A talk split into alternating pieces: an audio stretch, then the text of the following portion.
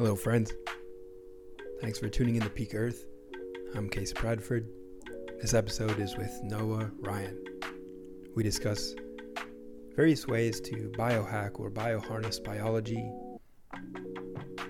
how traveling and living a nomadic lifestyle sparks the brain and ignites the mind. We discuss building skills versus following a passion, the health of our human family, making health education approachable, impactful, and much, much more. I appreciate everyone who has left a five star review on Apple or Spotify, shared an episode on social media. Those were all very meaningful for me. I'm grateful for everyone who has tuning in to listen. Thank you. Hope you enjoy. Yeah, so I'm in Mexico City right now. I've been in Mexico for the majority of this year. Um, I was only planning on staying in Mexico City for a month, but I think with traveling, you know, the big thing it's you make a lot of acquaintances, but not a lot of friends, and like you kind of miss that community aspect. So I found kind of building a community here in Mexico City um, makes me always come back. I'm not a city guy personally; I'd much rather be on the beach. But um, yeah, yeah, made a bunch of good friends here and just like great network. Awesome. How long? How long have you been there? I've been here for this time around two months. Um, I spent a little bit of time in Belize. I actually went back to the states for like three weeks uh, to Florida, so that was pretty interesting. But um, yeah, I've been here two months. I've been traveling a lot since I've been here. I kind of just like got here, put my stuff down, got an apartment, and then I've just been hopping around. Um, all there's so many places near Mexico City. You know, like Valle de Bravo, San Miguel de Allende, um, Acapulco is only like four hours away. Uh, Tepoztlan is really cool. So been hopping around a lot. Um, but yeah, I got here in I, I want to say August. Yeah, August, beginning of August. Nice. I've never been down to Mexico at all. I'm, I'm curious what Mexico City is, is actually like. It's great, man. I think the perception of Mexico City is like, oh, it's dirty, it's dangerous. I have not found that to be the case. Granted, it's also the largest city in North America. So obviously there's going to be places that are dirty and there's going to be places that are dangerous.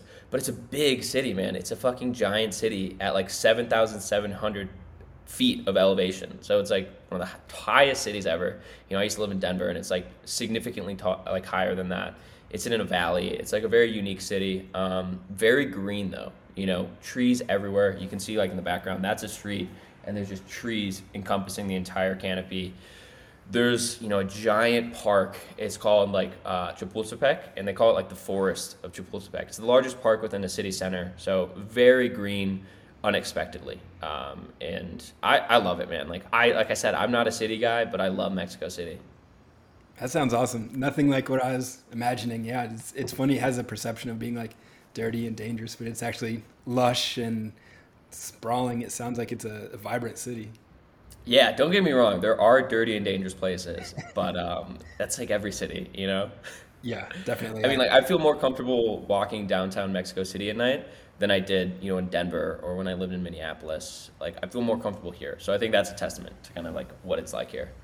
Yeah, it, it's kind of funny coming. Um, I'm in Los Angeles, and this place has a perception of being like glamorous, you know, but in reality, it's it's probably dirtier and more dangerous than Mexico City, I'd imagine. Yeah, hundred percent, dude, hundred percent. LA, everyone here thinks LA is like the mecca too. Everyone's like, oh, I want to go to the United States. Like, I want to visit LA. I want to visit Hollywood. I'm like, you really don't. like, like, personally, I don't think you'd like it that much. But um, to each their own. I know there are some pretty cool things about LA. Yeah, there's there's like uh, the the section near the coast is, is like West Los Angeles. I don't really leave there much at all. Um, not that I'm too like it, I, I feel weird saying that as if I'm like too good for the you know downtown and east side area, but it's like not that. It's just like why would I why would I leave? It's just great. Like I want to be near the ocean. I want to be near the coast. It gets you know really hot as as you go east, and that's like uh, that's kind of that's it. That's all there is to it. It's uh, pretty simple for me. Yeah, from what I've seen, it looks like you live on Venice Beach. So looks like you're a little bit of a celebrity there.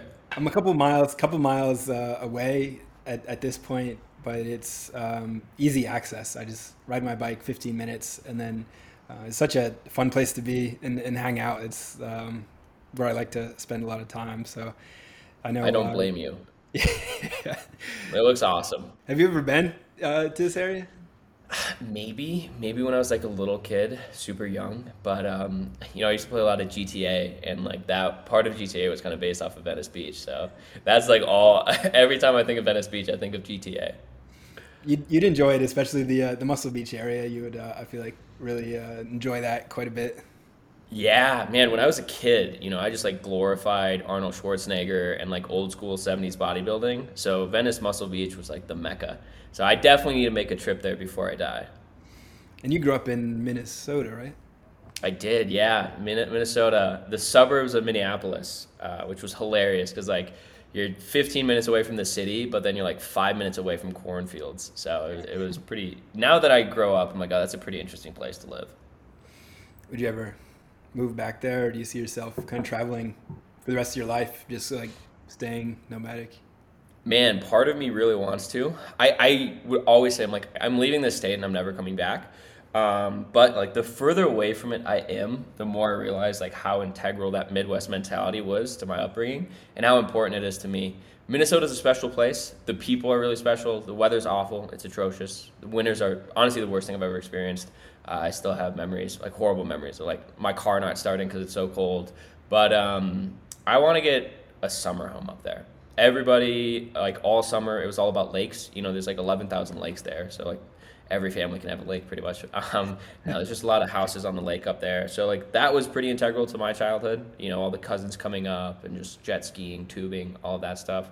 So I do want that. Um, my family moved out of Minnesota. I don't blame them, but um, I definitely miss it now that like I have nowhere to go back to.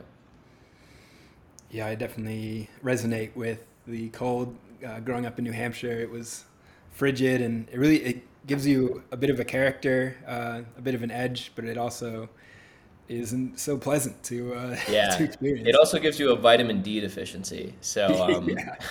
I'd rather not. That's I've been living tropical for like the last two years, and I don't see myself going back anytime soon. Other for, other than for skiing, for skiing, but like that's for vacations. Like I'm not going to move somewhere to ski. Yeah, yeah.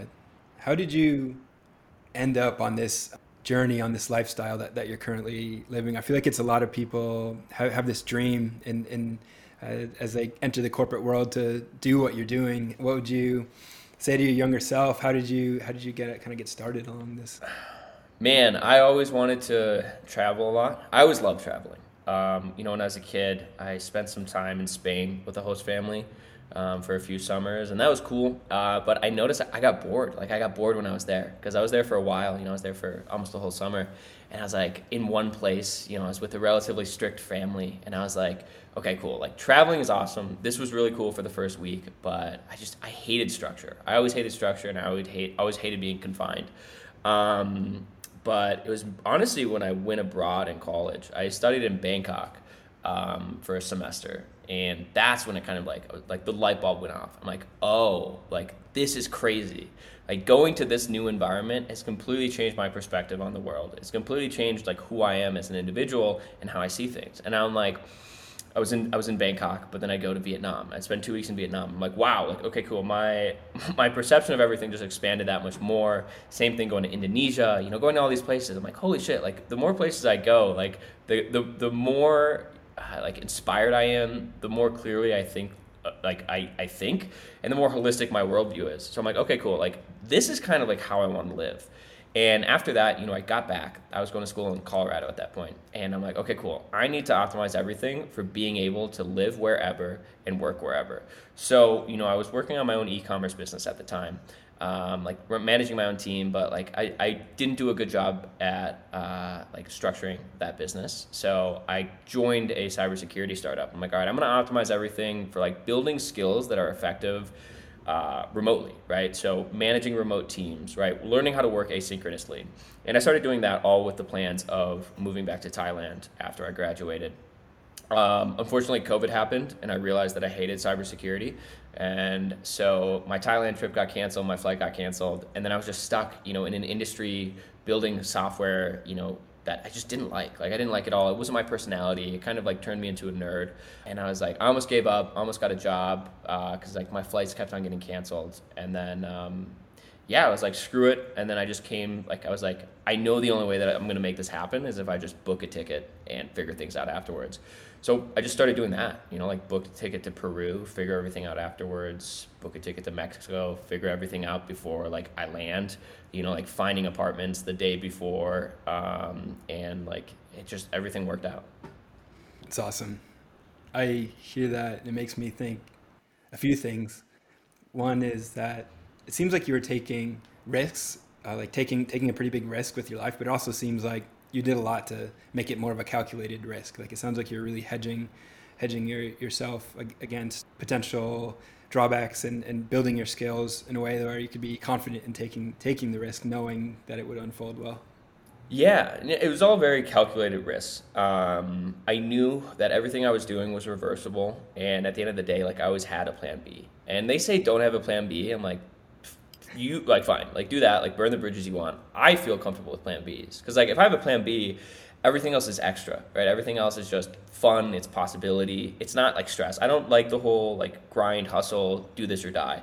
Um, so like I always had a plan B. Like I always budgeted enough where it's like, okay, cool. If I make no money while I go do this, like, I can still sustain myself at this lifestyle level for this period of time. And um, I always had like those skill sets in the back. I'm like, okay, worst case scenario, like I fail, I just go and I get like a, a job selling software, you know, like a very well paying job uh, that leverages skills that will apply to me regardless of what I do. So it's not just like the money aspect, it's the skill building aspect. Um, so yeah, I mean, I guess it was all pretty calculated. You seem like a, a real, real driven guy. Like you've got a great self awareness of, of the different ways to be successful at life and, and you're really pushing from all all fronts all angles to be like a fully self realized individual. Is that something you've always had within you or is it something that kind of came online later in life? Man that's interesting. I don't know. I've always wanted like i think my biggest fear has always been um, untapped potential right? Like not reaching my full potential. It terrifies me. It always terrifies me um, but like in terms of drive, like I'm not like goal oriented. I'm not like I want to hit this amount of you know revenue this month or like I want to hit these goals. It's kind of like I really think I just go with the flow and like do things intuitively. It's like I, I kind of like this is who I want to be. Let me test out things like this. You know, really just focusing on self awareness and like realizing like, yeah, I guess I I wouldn't call myself driven. I'd call I'd say I'm curious honestly, I think that's what it comes down to. I wish I was more driven. I wish I was more like A type, linear thinking, uh, goal oriented. But I'm not. I, I, honestly just the way that I picture it is like I just kind of wander and like figure things out on the go. that's a great way to go. Yeah, it's uh, it's powerful because it gives you sort of a more more natural progression as opposed to forcing yourself down a path that may not be right for you at the end of the day. I think there's so many stories of people who went hard and then they realized when they're at the top of the ladder that the ladder was at, you know, leaning against the, the wrong wrong rooftop and they're like, damn, why I spent, you know, all this energy climbing when I didn't even stop to think what actually lights me up. Yeah, a hundred percent. And you know, I used to be envious of those people that could just sit down and grind, right? Like I, I went to school originally. Uh, I was planning on going to law school, and I saw the people that I was go, like going to school with in undergrad, and like they just were okay with sitting down and reading, you know, 150 pages of the most boring legalese ever. And I would ask them, I'm like, "Do you enjoy this stuff?" And one of my buddies, who's now in law school, he's doing really, really well, because um, he's one of those Type A guys. And I was like, "Do you enjoy this?" He's like, "No, I hate it. Like, I hate all of this stuff." I'm like, "Why do you do it?" He's like, "Because I want a boat and I want a Toyota Land Cruiser." And I'm like, man, like the, the goal oriented nature of that is just so crazy. For me, I can't do it, dude. I, I can't work on things that I'm not, not like fully interested in. And I know if I do try to work on things that I'm not 100% interested in, I'm not going to do my best. And like, that's the worst. That's like the biggest fear is like not doing your best. So, um, yeah, it's, it's really not a choice for me. It's just like I physically can't. Yeah, I feel that it's it's almost impossible to actually apply my full effort to something that I don't care about but when I do find something that I love and enjoy, it feels like a whole new part of me comes alive and is, just like there and present. And I enjoy the process, and it feels like a good day as opposed to like being a servant to the machine. Yeah, yeah. And like, what's the point of doing something like if you can't do your best? I'm sure that's like probably a pretty cliche uh, saying. That's probably not fully true. But I think it really comes down to just identifying tasks that energize you and identifying things that drain you. And I, I spent a long period of time doing this where I just spent like a month and a half of like any time that I did something that either put my energy above or below baseline, I documented it. It's like, what was I doing? It was like the who, what, when, where, why. Like, who was I doing with? What was I doing? When was I doing it? Where was I doing it? Why was I doing it? And then I just found like there's a bundle of tasks that makes me feel awful and it ruins the rest of my day because it like uses up all my energy. And then there's these other tasks that just light me up. Like I do them and I'm so ready to just crush the rest of the day.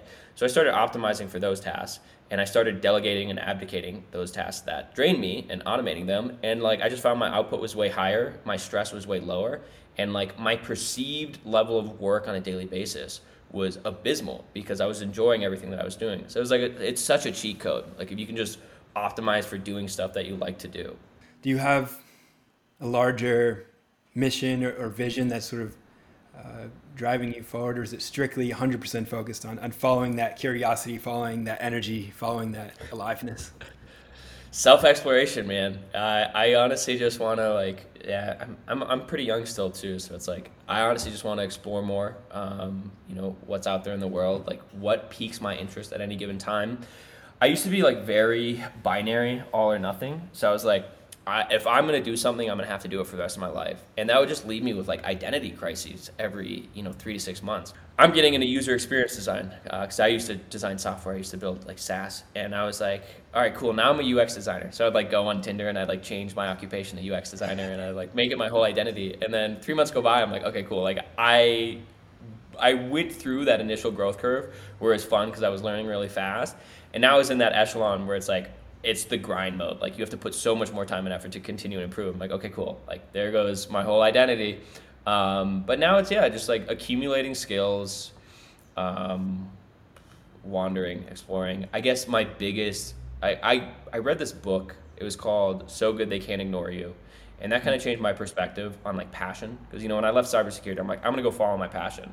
And that just ended up in me like training martial arts like four hours a day and cooking, you know, two hours a day, which really didn't get me anywhere. And I was like, oh, that sucks. But it was like, you know, don't worry about passion. Focus on building skills and career capital. So then when you do inevitably naturally fall in line with your passion, you'll have all the skills necessary to fully take advantage of it.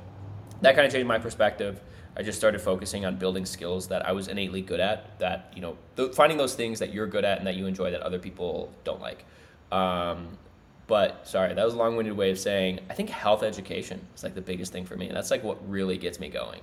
I try to identify those things that I would stay up late for, right? Because I like getting my sleep. I've never really been one to like stay up late unless there's big deadlines. Like I've never pulled all nighters in college for studying, but like I'll stay up super late just like researching esoteric health topics on like certain compounds like taurine or like vitamin B deficiencies and just think about how to like best present that in a way that makes sense to the end consumer. Um, so I'd say like that's probably my deepest passion, just like helping people with their health because it's really difficult and confusing, but once you understand it, things just start to click and then it just becomes like second nature. It does absolutely. I've experienced that myself where it's a lot like driving a car. First you have to learn, okay, this is the steering wheel, this is the brake, this is the gas, this is where you shift. And then it's, first it's like real clunky, like, okay, this here, and then all of a sudden you're just driving. And you're like also texting and also like eating a burrito and it's, it's second nature completely. And on the, the health education piece, that's definitely a powerful, powerful path. I know you're already making some steps and some waves along that, uh, creating some content online and, and sharing your own process of mastery of the health game. And you know, I think Tony Robbins says some of the world's biggest problems are the, are the world's biggest opportunities, and we certainly have um, a heck of a challenge in our hands in, in, in the health of our human family. So it's it's a certainly a powerful path to to walk on. Yeah, man. You know what I think is so beautiful about it is it can never be cracked. Like you can't solve the code for health because it's so subjective. It's so, you know, individual dependent. But also the literature and the common like the the like common knowledge is changing on a daily basis right like i look at some of you know the leading figures within health and nutrition and they're like i can't keep up new studies are coming out every single week that are debunking like previous thought, like you know the previous uh, like the previous status quo. So it's so fascinating to me because you can never get bored. And I find there's always new areas of improvement because you know like i said i, I get bored of things really quickly um, i, I want to move on really quick i'm okay with like dropping everything and like starting everything but man i've been training and i've been like fixated on health for the last decade like literally 10 years now and I've never gotten sick of it. Like I've never missed a week of training. I've never missed a week of like being uh, like intuitive eating, right? Like eating for the sake of like thinking about what is this fuel that I'm giving my body, and um, I think that's important. I think that's really important, like to because like it doesn't feel like any like effort or work on my end. So I'm like, okay, cool. I should probably follow that. Yeah, yeah. I, I definitely observed you just really really light up there too. It's it's uh, palpable the passion you have for it and the energy that, that it brings to you. It's uh, I caught a piece of that too. And um, where where do you think that came from? Have you have you experienced health challenges yourself personally, or have you observed friends or family go through some health challenges? Um, where where do you think that emerged yeah. from? great great question. Hundred percent. Like First off, I was really small as a kid, so like everybody has core memories, and you know, so many of my core memories were like me getting pinned in wrestling by a bigger guy, or me getting like thrown around on the football field, or like me in lacrosse just being like mocked, you know, like mocked because like I couldn't do anything, and that feeling of helplessness and that feeling of, of weakness just stuck with me, and I just hit a breaking point. I was like, I was like 14, 15, and I was like, I refuse, I refuse to like be helpless in that matter. And like, you know, it was kind of like just intuitive stoicism where it's like, what's in my control? Like, what can I actively change? I can change two things. I can change the output of like what I do with my body and the input of what I take in. So I started just getting like obsessed with like weightlifting and, and like nutrition. Like I was just pounding chicken breast and rice, working out like all the time in my bedroom, like push ups and pull ups in my bedroom, you know, doing shit like that. Like just, you know, like training martial arts on like a little a little punching bag and um, I just became obsessed with it because it was like something that was in my control, and that was just so such a good feeling. I was absolutely obsessed with it. I was obsessed with it, you know, all throughout high school. Went from being like a scrawny little stick to like being. Looking back now, I was like, damn, like I was I was jacked. Like I was I was in really good shape, um, but I wasn't healthy. I was in good shape. I wasn't healthy. You know, like I had a lot. I was I was still like depressed, anxious. You know, I was still like uh, my my primary care provider would just like douse me Adderall and like all these drugs, um, which I didn't take much, but like I still had those issues. Like I was not healthy. I had like really high levels of inflammation, chronic fatigue, definitely vitamin D deficiencies. Like I was still eating processed foods, you know, like just ripping protein shakes with a bunch of uh, preservatives in them. And it started to catch up to me in college. You know that coupled with like alcohol and like all the bad things that you do in college um, sleep deprivation and you know dining hall food. And it was actually a, a, series of concussions that made me hyper attuned to what i was eating. You know got some really nasty concussions consecutively and that's when it gets bad when they're back to back. And you know like i found my verbal fluency was affected my memory was heavily affected and i just noticed like when i ate things after that it would be so much more of an effect that like I couldn't ignore. I'd eat gluten and I'd have the worst brain fog ever, right? Like I'd eat a lot of refined carbohydrates and my energy levels would be spiked and crazy. So that really made me focus in on like identifying like not just eating for physical prowess, which is what I always did, but like focusing on the mental side of things, right? Like your brain uses up so much of the energy that you're consuming. It's something like 30% of all carbohydrates that you consume or all glucose, I guess. But um, that's when I like completely switched over to the more like uh, what you would call like the biohacking aspect, and it just really came back down to that. It's like okay, there's certain things in my life that I can't control. Like I feel a certain way. What can I do about it? Right? What can I do about it? And the most easy application was like I can exercise and I can eat properly. I can supplement properly. Um, now uh, it's obviously a progression. Now it's more about lifestyle as well because I think that's equally as important and like digging into like the biological effects that lifestyle has on you. From anything of like you know we always talk about it on twitter. Sun exposure grounding all those things equally if not more important than the nutrition and supplementation aspect of things. Wow. Yeah it's wild to hear you talk about suffering loss of verbal fluency after getting two concussions because you're verbal fluency now is really on point. Like top one percent, you're just rattling off these, these these sentences that are just like fully formed, fully written out, like edited sentences. That um, yeah, it, it's quite it's quite a it's quite a stark contrast from you know suffering head trauma, which can really be debilitating uh, long term. To it seems like you've you've completely healed that, or at least um, gotten pretty close to 100%. Well, I appreciate that, but it's one of those things where it's a daily challenge, right?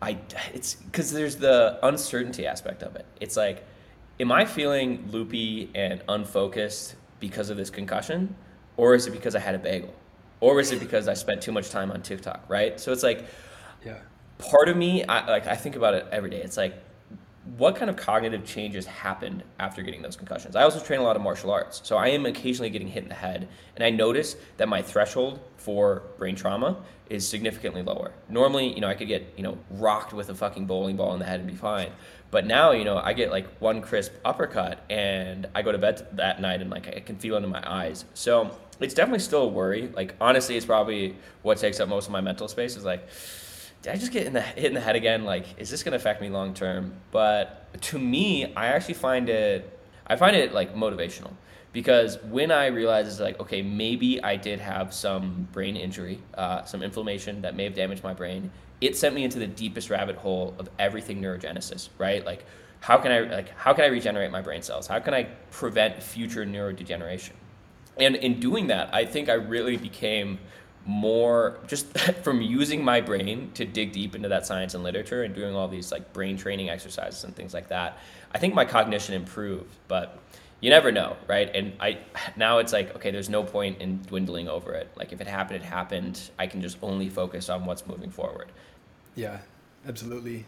Man it's now i'm just i'm contemplating how a lot of these health strategies wellness tactics. A lot of them are rooted in sort of what, what is ancient and old and ancestral. And we find ourselves in this modern world, like you said, the, too much time on TikTok or the, or the bagel. And it's like, how, how that. the fucking bagel. Like, what is that all? How, how the hell did we get from like cavemen, probably pretty healthy, or not, not even cavemen. Uh, there's, you know, that's, there, I doubt we had any ancestors who were cavemen. That would be more of like the Neanderthals who were kind of killed off by, by our ancestors. We were more of like uh, just roaming nomads, you know, maybe maybe coastmen for a while, living living on the ocean, but mostly kind of like Native Americans for, for a long, long time, just uh, living off the land, eating animals and, and eating outside. And now we've got to deal with like all this technology and, and crappy food. Like, how does I think I feel like a lot of this comes to a, a meshing and integrating of, of, an understanding between what, what's old and what's new, and, and, and navigating that. Hundred percent. Yeah, I definitely think we were cave dwellers at one point. I mean, we were mating with Neanderthals. I've definitely got some Neanderthal in me. So, um, but yeah, man, I think about that all the time. I always had this idea when I was a little kid that, you know, it felt right to want to live like our ancestors. I always thought about it. I'm like, man, like I don't want to be sitting behind a desk. Like I want to be roaming fields. I want to be hunting animals. Like I want to just be outside all day naked and it was always so taboo. Like I thought I was weird for that. I thought it was just some weird figment of my imagination. I was always obsessed with evolution. I went to a Catholic school. They pretty much damn near taught create like creationism in our biology class. So when I was exposed to it, I was like, oh my god! And like when I was in Bangkok, I was primarily studying anthropology and evolutionary biology. So going out and like having first of all the coolest teacher ever explaining like, yo, this is why you like big-breasted women. Like this is why having like a, a strong bone structure is attractive. This is why these smells make you feel this way. And I'm like, holy shit. Um, it wasn't until I went to Peru and I spent like two weeks in the jungle um, like doing like a ceremony of sorts that like it really clicked. I'm like, this is right. Like this is correct. My hypotheses were right. It wasn't just me being stupid. So since then, you know, it's like, okay, cool. We live in a modern world. Modern problems require modern solutions. I'm going to accept that. But I do believe that the closer that I can align my lifestyle with that, that's evolutionary accurate. How we're, you know, designed and engineered to live, the happier I'll be. And so far, it's been spot on. You know, like from a healing standpoint in general, it's like, wow, this is right. Granted, like I said, modern problems require modern solutions. You know, there's fucking lead and aluminum in our rain. Um, there's you know heavy metals in our water, and there's no minerals in the soil. So you need to accept that as well. So I think there's really a balance that you can make of being evolutionary accurate, but also accepting that you know it does require extra help. Like my supplement, like half of my suitcase is supplements. You know, supplements and herbs and all those things because I understand that one, I have innate nutritional deficiencies because of my upbringing, right? Antibiotics as a kid, you know, diet that I had as a kid certain drugs that I was on as a kid, like those directly affect me. So I need to do something about that. But at the same time, like me just go standing in the grass and getting in some getting some sun is going to uh, probably help me more than all those drugs combined. Yeah, it's and it's something that is free. So it's it's not top of mind for a lot of people because they aren't being there's no advertisement on TikTok that's saying, "Hey, have you gone out into the sunshine today and uh, gotten gotten any of that healing energy?" Because if not, you should. It's it's it's pretty good stuff. Yeah, man, we are so wired to think that anything that works has to cost a lot of money. You know, it's just consumerism. That's just how we think. Because anybody, like, everybody's skeptical of convenience. Everybody's skeptical of like things that work too quickly that make too much sense. Like, okay, no way. You're telling me that like if I if I you know don't eat anything that it's gonna make me feel better. You know, in terms of fasting. It's like yeah, yeah. But like, yeah, uh, I always say this. I've tweeted this probably like 30 times. But like, all the best like biohacks, I use those in parentheses because I think it's kind of a cliche term. They're free, right? Like cold exposure, heat exposure, zone two cardio, sun exposure, grounding. You know, the list goes on. Not eating. Like most of these biohacks will save you money and you know that's why I think especially the you have two options. You can either just go and try to live as evolutionary accurate as possible. Go move somewhere where you have constant exposure to nature. You're getting all three spectrums of sunlight, constant sun exposure. Like go shower in the ocean, or you can live in a city and spend thousands and thousands of dollars for all these really advanced tools that just replicate what you'd be getting in nature anyway, right? Like grounding mats, red light therapy, you know, all of these water filtration systems. So I think about that all the time because I want all of these new tools. I want all of these biohacking tools. And I'm like, or I could just go like live on the beach for a little bit. Yeah, it is crazy how a lot of these really expensive biohacking tools, and that, that's a fascinating term as well. Word hack sort of implies that like we're using this thing kind of like not in the way that it's supposed to be used when another way we're bio harnessing or like bio harmonizing yeah it's it's an important it's words are so important the way that they're framed i feel like health just the whole concept of health often gets a bad rap for being lame something that is requiring sacrifice when uh, I think you and I both know that's that's not the case. And it's sort of this like secret that's being shared and is growing in volume. Yeah, hundred percent. I think in terms of uh, like semantics, yeah, biohacking does have a negative connotation for reasons. You know, you have all these holistic health people like, it's not hacking, it's it's optimizing. I like what you say, bioharmonization. Um, I don't know. For me, it's just like what I've used uh, for the longest time. I used to be really big into nootropics, still am, but more from a research standpoint. I don't really leverage them just because like anything with a strong biological effect is likely going to have a strong biological effect on a different pathway that you don't anticipate.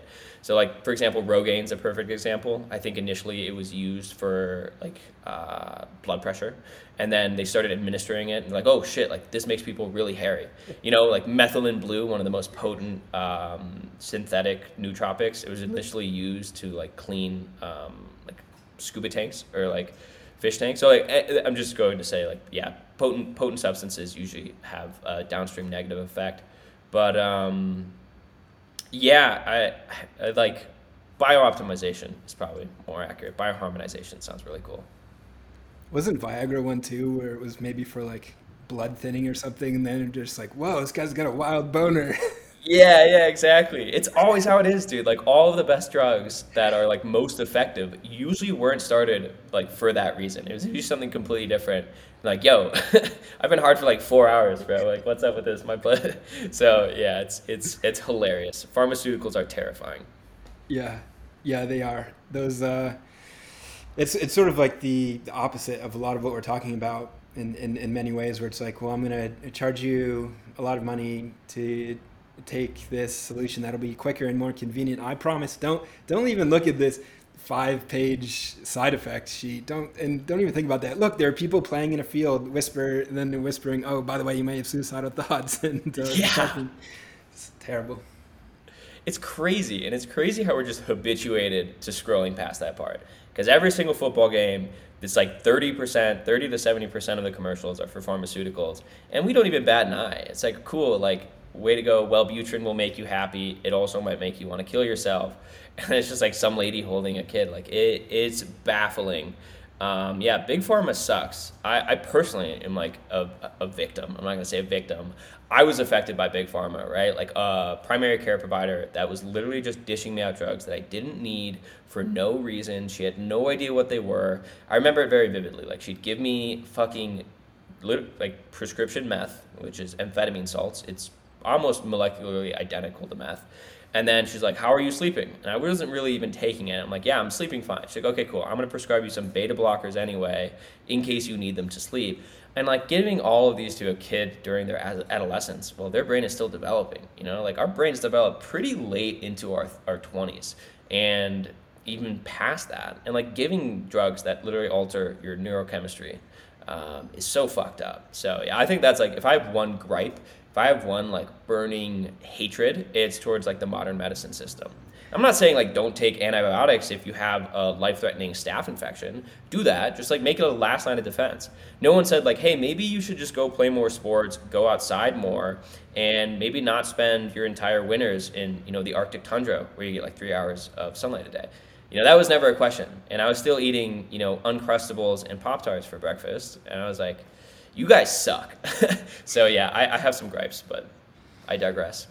Yeah, for the for the right reasons, and um, unfortunately, I think something like 100 to 200 million Americans own at least one prescription, if not more, and aren't even aware of these consequences, and they just get more prescriptions, more prescriptions, just like just like you said. These people are just popping out, popping out scripts, and um, aren't really thinking about the consequences. And um, yeah, it's it's really important that we get the word out, that we raise awareness about these these better alternatives because they really are better in, in every way.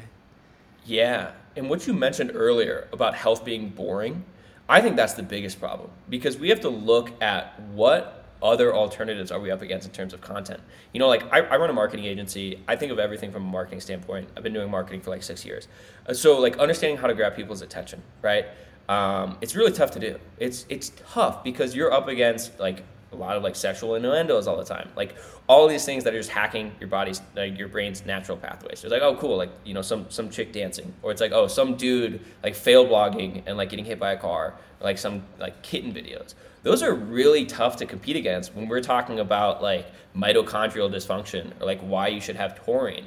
And the issue is because nutrition is so complex, because health in general is so complex, the people who really know their shit are usually lab rats, right? They have, you know, multiple degrees. They've spent all their time researching. When you spend all that time researching, your brain starts thinking in those very complex in that very complex vernacular. So you really only know how to explain that to other people at that level of education. I think the real challenge and the real opportunity and the real solution to health education is to make it sexy, is to make it enticing, to make it better than like chicks dancing on TikTok or cat videos. And that comes down to marketing. That comes down to taking these complex technical features and conveying them as benefits to the end consumer in a way that's entertaining, informative, and convincing. So like me, you know, I used to work in threat intelligence. Sounds super cool on paper. I thought it was cool when I was in college. It's really not that cool. Like it's so boring, it's so overly technical, but I was building a product that was meant for like high level IT directors. So I needed to find a way to convey all that highly technical information as end feature benefits. And it's really the same formula for health. It really is. Like hacking in cybersecurity sense and biohacking in like the health sense, quite similar. Yeah, it is it is interesting to think about, especially over over time. I remember growing up like you mentioned earlier, chicken breast and, and, rice was the way, and and sort of the health promoters were more of like, I guess they had like kind of hippie vibes, where they're sort of like, you know, like, yeah, be one with the earth and be healthy, man, and you know. Uh, don't eat red meat. And that was sort of like the, the kind of the, the idea. Now you've got the Liver King on, on TikTok, uh, shirtless, just like lifting weights and eating like a raw liver. And it, it's so funny how much it has, has changed um, with with the times and, and with our scarce attention. And um, I don't know where, where it's going to go from here, but hopefully. I mean, I, I don't know if that's good or bad to have people just like shirtless and shoeless, like eating raw meat in public. I'm not sure if that turns more people off than it turns them on, but it certainly has an impact. Uh, it certainly grabs it's, attention. It's definitely polarizing, and a lot of these people are charlatans. You know, I think Liver King, for example, he brings up a lot of great points. I think his core tenets of like whatever the primal lifestyle, yeah, they're pretty on point. But he also obviously does PEDs, and he's probably the least charming person I've ever heard talk.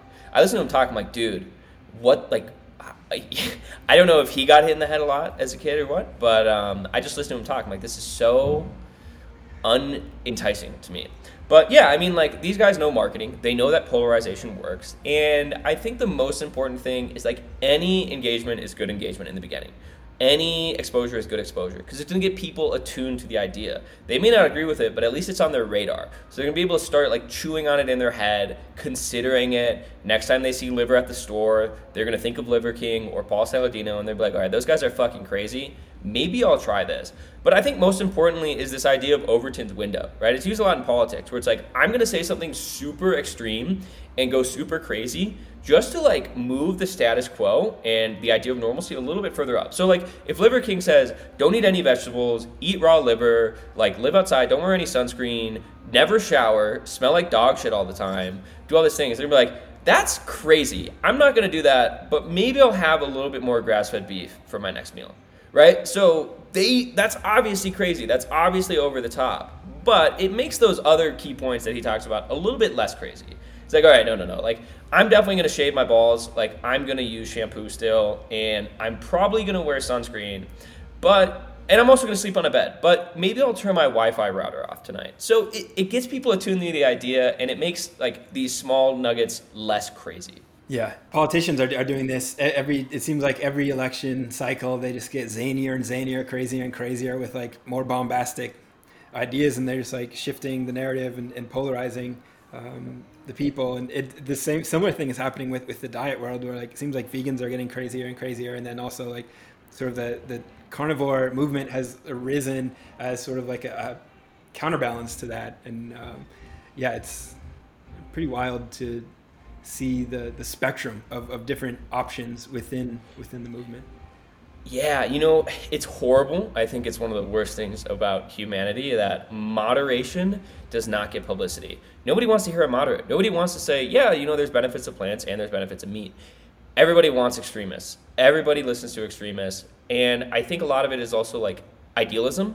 It's ideologues. People looking for an identity, finding it, and then putting their entire self worth into it right? Like that's with vegans. Vegans are applauded by their community for being vegan, for making that their entire identity, for wearing shirts like, you know, some bullshit shirt talking about like their veganism. I think that's stupid. I think it's so stupid to tie your identity to some activity or some diet, especially because now if you become exposed to new information that goes against that, you have to deal with that situation of like, do I want to trust this information that I know is true and that I have, you know, that like the study shows that you know this is the case or do i want to follow my identity right? There's a lot of cases of vegans who become exposed to new information or try out new diets. We're like hey listen i started incorporating salmon in my diet and i feel like a million bucks. Like all of these issues that i had are gone. They do that and they get you know excommunicated by that community um, or they follow the science. So yeah like, man i'm so not about like making your diet your identity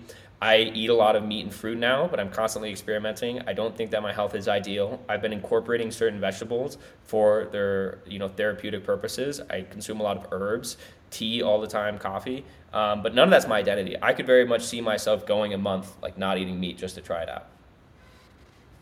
Yeah, that's it's so important. I wish wish more people would emulate emulate what you're doing with that, where you're just just trying things out. You don't gotta hold on to these beliefs so hard and, and, and you don't have to white knuckle your beliefs. You know, it's so helpful to try different things and, and see where it leads. Be more curious. You know, leading with with curiosity first versus like, no, I know, I know everything, and uh, I'm going to tell you what I know because um, it's important. And it's like, whoa, relax, take a take take a breather. There's a, there's a lot going on here. It's tough, man. It's tough because everybody has identity crises everybody's looking for an identity. That's why religion's so enticing. I used to be like pretty. I, I, grew up, you know, like in between two religions. You know, my mom's Persian, my dad's German, so like Catholic and like some small like mountain religion from from Iran.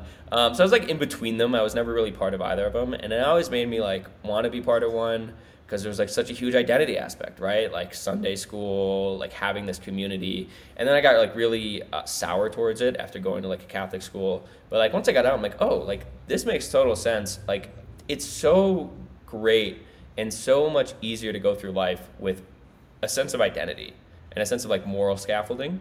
And I think like some people extrapolate that to diet as well. I mean, even CrossFit. Like CrossFit, CrossFitting is a religion. It's people who like ex athletes that lost their identity because they played, you know, football in college and now they're doing nothing. You know, working um, a nine to five, and like they take CrossFit as like their new, their new identity, their new religion.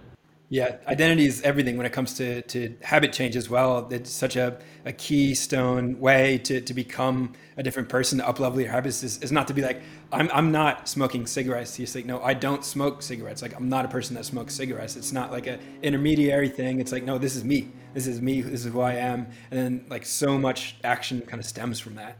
Yeah, that's such an effective tool. Uh, I use it all the time, and it's like pretty crazy because it just incorporates so many aspects, right? Like the you say that to someone, and then now you have uh, like social pressure, social pressure to like avoid cognitive dissonance, which everybody hates. Um, yeah, it's, it's super effective. I got to start using that more. What do you think about your life uh, up to this point? Do you feel like you are maximizing your potential, or do you do you fear that you're leaving some potential on the table? Definitely not. Definitely not maximizing my potential at all. Um, definitely need to be doing more. Um, and like I, I put it off. Um, yeah, no, definitely not. Definitely not maximizing my potential. Wow. Why? Absolutely why you, not. Why do you think that is? I know I could be doing more. Like I know I've had glimpses of when I was on like when I was really on top of my shit and I was like dialed in to what I was doing and I was 100% in and I was unbeatable, man. Like I could do anything. I literally accomplished everything that I, I, I wanted and like I grew so quickly in such a short period of time. I'm not at that point right now. Like I'm, I see complacency. I see complacency and I see untapped potential in my daily routines and my daily habits. And I know it all stems down to my systems, right? Like I'm not goal oriented. I believe like you don't rise to the levels of your goals, you fall to the level of your systems. It's all about that identity. I'm not taking advantage of that identity, like of, of, of who I could be, of who I know I could be, and who I've been in the past. So that's what I'm really working on. And it's tough. It's easier said than done. Yeah. Yeah. I feel that. It's, it's, it's like this gnawing for me at least it feels like this gnawing in the background that's like no you could you could do more here. You could do a little bit better. And it's just like i'm, I'm trying but then it's like are you trying? It's like where, where's that? Like what are you trying to do? And like where's that switch to turn on? It's it's such a fascinating sort of inner game. Um, at least that that part of life is, is i'm so fascinated by it. Yeah me too. I mean like that's really like I'm I'm a very extroverted person. I spend like I love talking, I love personalizing, but like most of my day is just spent with that internal dialogue of like you're not doing enough, like you're not doing it right. And I know it's true. And people are like, "Oh, don't be so hard on yourself." I'm like, "I'm not being hard on myself. I know this is true." Like uh, if if someone were to fall in my day, they'd be like, "Dude, what are you doing? Like you are not taking advantage of the opportunities in front of you." And man, that just makes it so much worse cuz like if your biggest fear is not reaching your potential, not getting that level of self actualization, and then you're presented with these opportunities and you don't take them, then it's like, really, like, what are you doing? I genuinely believe for me, it comes down to like not enough alignment. I do believe that I've been getting closer to alignment, right? Um, I'm not the type of guy that can have work life balance. I can't do work in one aspect and then go live another life. Like, they have to be completely aligned. You know, like, I work, I do my best work on weekends. I spend all weekends working because that's when I do the best. Like, I have no I have no work life balance. Like I can't. Uh, it's not going to be the way that I'm going to achieve my full potential. So I really just think it comes down to alignment, and um, maybe I like I think every time that happens to me, I just like get up and reset. I'll go move somewhere else. I'll like you know switch up my uh, whatever business model I'm running. Um, so I think it might be time for that. Where are you headed next? Puerto Morelos. Actually, wait, I'm not going to dox where I'm saying, but uh, a small fishing a small fishing village in Mexico. Um, yeah, so awesome. If I'm thinking of the the same place that that you're headed, that's a beautiful place. Have have you been there before? Is this the first time that you've that you've gone? I've been there. I haven't lived there. Um, I don't think it's going to be the solution, but I do know that like a new person like moving to a new place is the best way to start new habits to build a new routine because it's uncomfortable everything's uncomfortable everything is new. And when things are uncomfortable as a baseline doing other things that are uncomfortable or abnormal are really pretty easy because you have no like it's it's tabula rasa it's blank slate. It's a lot harder to start a new habit when you're in the same apartment you've been in for the last six months right? It's a lot harder to start building a reading habit on the couch that you watch tv on. So like if you move to a new place new people new environment new you get a new haircut right? Put on some new clothes. It's a lot easier to like change up your routines your habits and your identity. Yeah pulling up pulling up the roots getting getting yourself in a new plot and then just feeling out feeling out where where are the real nutrients in life? Where where where where are the life ways that are really going to be nourishing me, who I am in this moment, and, and who I want to become, not who I have been, and, and kind of killing off that old Noah, the the old self that had been like holding holding you back. It's it's such a difficult thing to do, but also it's doable. It's 100% doable it's so difficult. It's so difficult. And like there's people that can do it without like it's so much easier to change your external environment than it is to change your internal psyche. Right? So like that's why I started this whole travel thing. It's because like it's really easy to change who you are when you go up and move to like a new place, new culture, new identity, new language. You know, like change your name, right? Like I'll, I'll probably move there and I'll go by like Filiberto or something, and like it's so much easier to change. like grow a mustache, like you know, like I said, get a new haircut, and uh, it's so much easier, so much easier. It sounds like you're using travel as a biohack. It is. Like it is the biggest life hack for me because anytime that I get complacent or I don't like the habits that I'm building, I'm like, okay, cool. I'm just gonna go move somewhere for three weeks. Right? I'm gonna go move somewhere for a month. I'm just gonna like try. It's like I don't see it as like changing my identity. I see it as just trying out a new way of living. Like I'm gonna try to be this type of person this month, right? So like, who do I want to be? And I'll just write down like, okay, cool. Like I want to really be like a, a really hard worker this month. I want to be super regimented. I want to be very composed. I want to be very stoic. So I'll be this person this month. And then I'll try it at the end. I'm like, okay, cool. Here's the things that I liked about that that I can incorporate It's like more of my habits and my overall identity. Here's the things that didn't work so well. Next week, it's like, all right, I'm just going to go fully loose this week. Like, I'm going to be that guy that like, you know, like talks to everyone, meets everybody, like says yes to every social opportunity and just like very easygoing. Um, and then I'll just like identify what worked with that and what didn't. So that's what I try. And like the best way to do that is just like going to a new place. Traveling is a real burst of novelty, which can be a catalyst for neurogenesis too, right? You're just developing all these new neural pathways, rewriting old ones, pruning and, and, and growing and blooming. And you, you must feel that at like a cellular level. You just feel alive. I do, man. I love that you say that. And I think, you know, you talk about a lot, a lot with training, right? Because it's the same thing with training you have to switch it up. Your body and brain is really, really good at acclimating to whatever environment you're, environment you're in. It's gonna get super efficient, and it's like, okay, cool, I'm good here. I don't need to grow anymore. I don't need to like expend extra biological energy to improve. When you go to a new place, like you feel it, man. Like I feel it. I feel it in the way that I light up with my environment like my eyes open up. I'm so much more creative. I'm so much more driven. I'm just so much more ambitious because it's like novelty, stimulation. Like that's what humans need. That's what humans evolved to to desire for survival, right? Like we evolved like to be nomadic, to move to new environments. I think that's why we became like the most dominant species on the planet is because we were like the monkeys that were brave enough to go and go check out the Sahara because we're like, all right, there's not enough food here, there's too much competition. Let's go over here and check out what's over there. So we're really good at adapting. That's what helped us grow. That's what helped us evolve and become who we are today. So we need to rep I believe that we need to replicate that. And that's why I like the whole nomadic living. I don't think it's sustainable entirely. I do want to settle down eventually, but you know, for the next few years, I think nomadicism is the way to go. Awesome, and I'm really looking forward to, to following along with what you're sharing as you as you go through that journey, as, as you go through that process. It's been awesome hearing you talk about your process with adaptation and, and evolution and, and, experiencing these these different areas of, of life and in the world. And man, it's uh, it's a powerful story, and I appreciate you taking the time. Yeah, Case, this was awesome, man. I really appreciate you having me on. Um, I enjoyed this conversation. You asked really great questions, so props to you for that, for sure. And we should definitely do this again. I'm looking forward to following along with your future interviews. Thanks, man. We would definitely run this back.